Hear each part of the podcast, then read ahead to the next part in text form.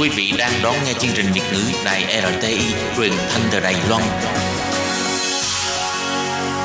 Mời quý vị đến với mục giờ hẹn các bạn. Đây là nhịp cầu kết nối giữa các bạn với chúng tôi để trao đổi những vấn đề trong cuộc sống và việc làm của các bạn.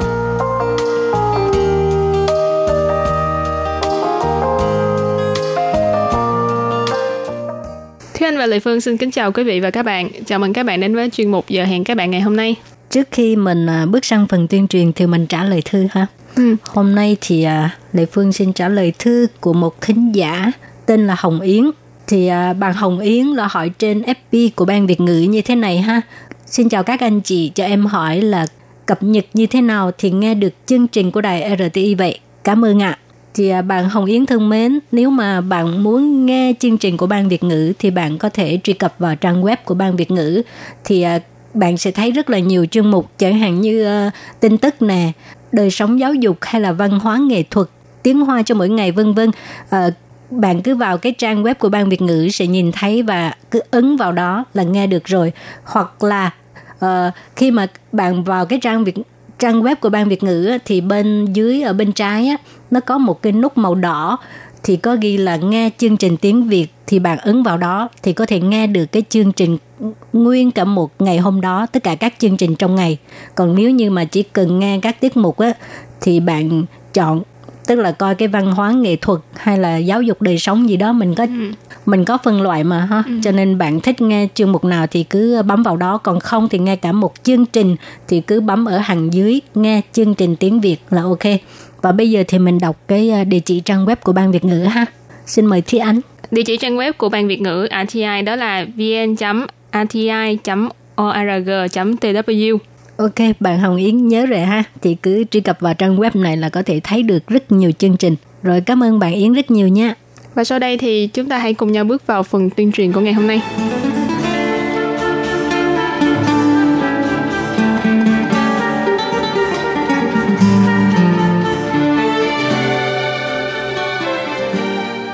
Tuần trước thì Lê Phương và Thúy Anh là đã giới thiệu cho các bạn biết về cái nội dung uh, chương trình sửa đổi cơ bản trong cái ờ, uh, mạng uh, ờ, chăm sóc đời sống cho người lao động nước ngoài.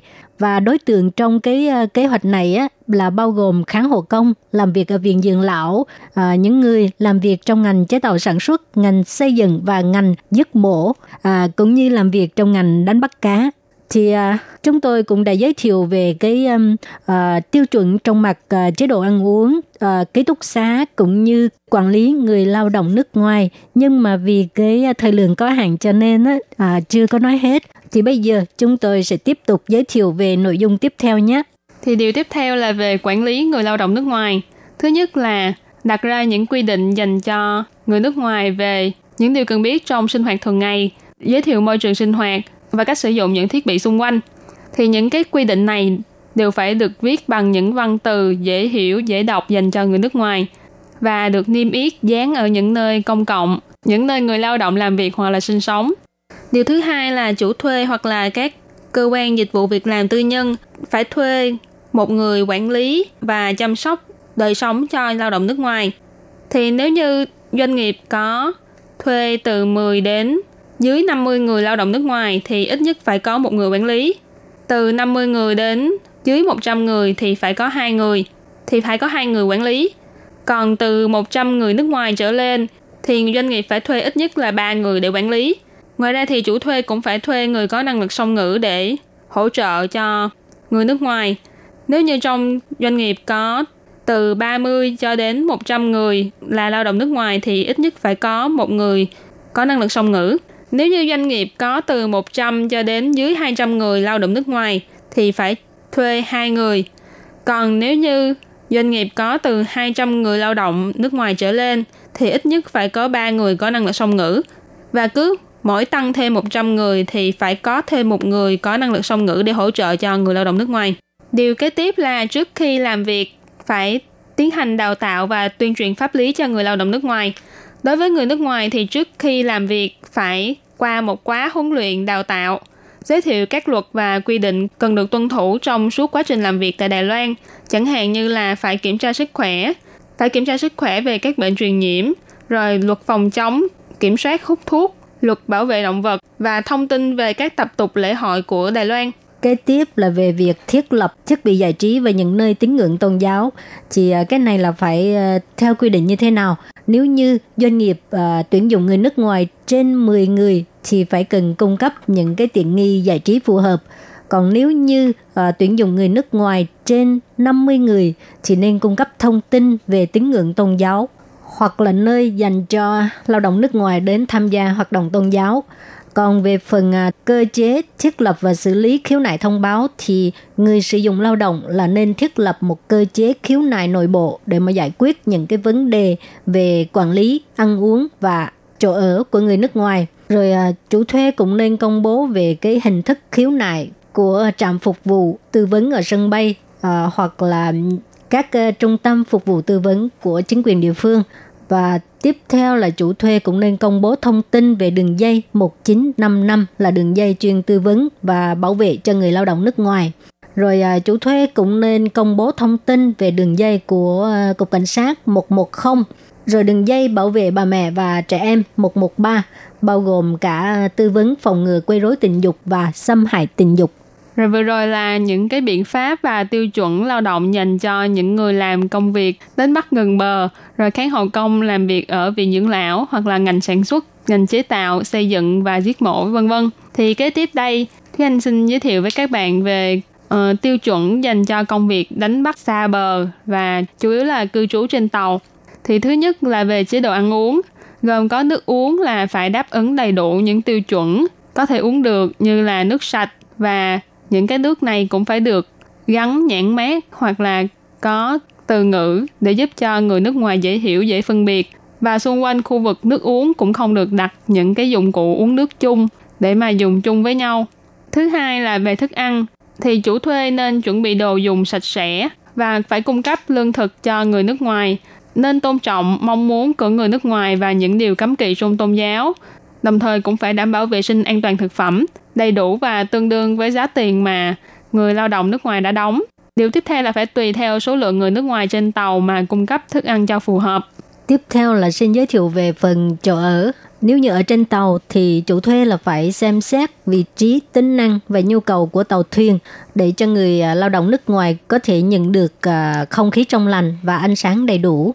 Kế tiếp là phải cần bảo vệ sự an toàn của người lao động nước ngoài và chú ý đến vệ sinh sạch sẽ và ngăn chặn người nước ngoài tiếp xúc với uh, môi trường có nguy hại đến sức khỏe hoặc là có nguy hiểm. Uh, kế tiếp là giường trong phòng ngủ là phải được đáp ứng các yêu cầu sau đây. À, mỗi người nước ngoài là nên có giường riêng của họ. Còn đối với những người lao động nước ngoài mà không có ở lại trên tàu thì không cần phải có giường riêng. Kế tiếp là không giường và giường ngủ phải chắc chắn, bằng phẳng và vật liệu thì không nên sử dụng những loại vật liệu dễ bị uh, mục. Còn uh, thiết bị vệ sinh trên tàu thì phải giữ gìn sạch sẽ à, và gọn gàng. Thì điều tiếp theo là về chỗ ở tạm thời khi xảy ra tình huống khẩn cấp. Lúc mà xảy ra thiên tai thì khi mà chính phủ các cấp ban hành lệnh sơ tán thì các tàu thuyền đánh cá đang hoạt động hoặc là neo đậu ở trong khu vực xảy ra thiên tai phải chấp hành và những người lao động nước ngoài phải di chuyển hoặc là sơ tán đến nơi chỗ ở tạm thời do chính phủ chỉ định hoặc là những cái nơi chỗ ở tạm thời do chủ thuê cung cấp. Những cái chỗ ở tạm thời này phải đáp ứng đầy đủ nhu cầu đó là có không gian nghỉ ngơi và có thiết bị vệ sinh, đồng thời cũng phải cung cấp đầy đủ thức ăn và nước uống. Rồi, còn về phần à, biện pháp cách ly á, thì người nước ngoài sau khi kiểm tra sức khỏe tại các cơ quan y tế, nếu như mà mắc những bệnh truyền nhiễm, theo quy định thì um, phải cần bố trí các biện pháp cách ly và sẽ được trả về nước. Còn về phần uh, xử lý khẩn cấp thì người sử dụng lao động là dùng những cái từ ngữ hoặc ngôn ngữ dễ hiểu để giới thiệu cho người lao động nước ngoài uh, về những cái biện pháp cần trợ giúp vị trí thiết bị cứu sinh và lối thoát hiểm, à, dự phòng khẩn cấp khi có vấn đề xảy ra. Rồi vấn đề tiếp theo là về quản lý. Điều đầu tiên là bảo vệ an toàn cá nhân của người nước ngoài. Theo điều luật vận chuyển và quét các quy định liên quan thì các tàu đánh cá phải được trang bị thiết bị cứu sinh và chữa cháy phù hợp với yêu cầu. Thứ hai là chủ thuê lao động phải chịu trách nhiệm bảo vệ an toàn cá nhân cho người lao động nước ngoài, đồng thời bảo vệ quyền riêng tư của người lao động nước ngoài theo điều khoản của luật phòng chống quấy rối tình dục. Thứ hai là đào tạo trước khi làm việc và công bố nghị định thì đối với người nước ngoài trước khi làm việc phải thông qua một khóa đào tạo, giới thiệu về các luật và quy định cần được tuân thủ trong quá trình làm việc ở Đài Loan, chẳng hạn như là phải kiểm tra sức khỏe về các bệnh truyền nhiễm và tuân thủ luật phòng chống và kiểm soát hút thuốc lá. Ngoài ra còn có luật bảo vệ động vật và thông tin về các lễ hội tập tục của Đài Loan. Cuối cùng là thông báo xử lý khiếu nại. Chủ thuê phải công bố cho người lao động nước ngoài về đường dây nóng chuyên tư vấn và bảo vệ cho người lao động nước ngoài là 1955. Ngoài ra chủ thuê cũng phải thông báo cho lao động về những đường dây nóng như đường dây của Sở Tuần tra Đường Biển 118, Cục Cảnh sát 110 và đường dây nóng bảo vệ phụ nữ và trẻ em 113. Ừ, các bạn thân mến, thì à, vừa rồi là Lệ Phương với Thuy Anh để giới thiệu cho các bạn về cái à, những quy định mới trong kế hoạch chăm sóc đời sống của người lao động nước ngoài tại Đài Loan. Thì hy vọng thông qua một cái à, nội dung như vậy, các bạn có thể hiểu thêm về cái quyền lợi của mình. Và trước khi chấm dứt chương trình hôm nay, thì Lệ Phương sẽ mời các bạn thưởng thức một bài ca tiếng Hoa mang tên của Mấy Nhồi Dầu Khai thì cũng giống như uh, ban Việt ngữ sẽ không bao giờ rời xa các bạn và ngược lại thì các bạn cũng vậy nhé. Cảm ơn các bạn rất nhiều.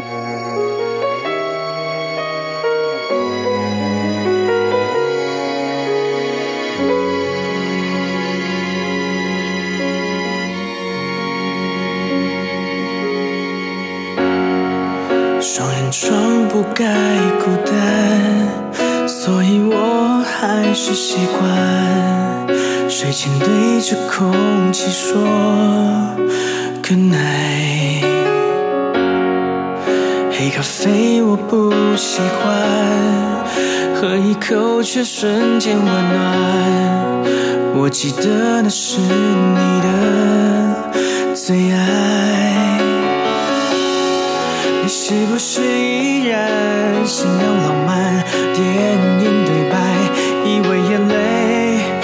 抬起头看天空，却掉不下来。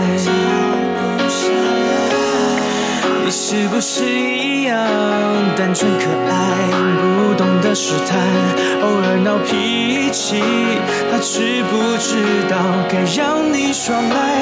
我没有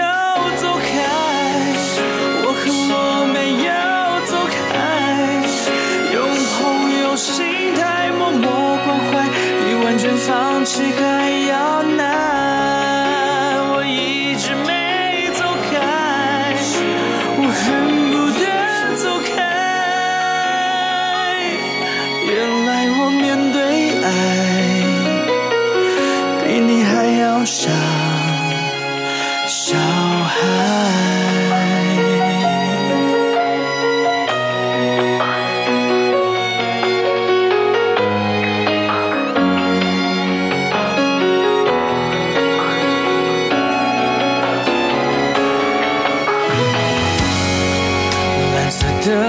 各自床单，像在嘲笑我的孤单。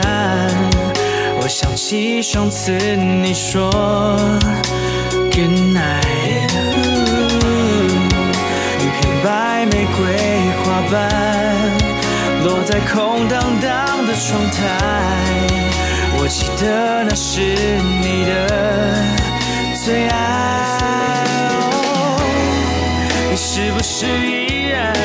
多愁善感，不够坚强勇敢，以为眼泪抬起头看天空就掉不下来。嗯你是不是一样天真简单？哦，被宠坏，委屈闹脾气，还是不知道该让你耍赖？以上节目是由劳动部劳动力发展署委托制播，中央广播电台制作的越南语节目。Chương trình trên đây là do Sở Phát triển Nhân lực Lao động trực thuộc Bộ Lao động Đài Loan ủy thác đài RT thực hiện.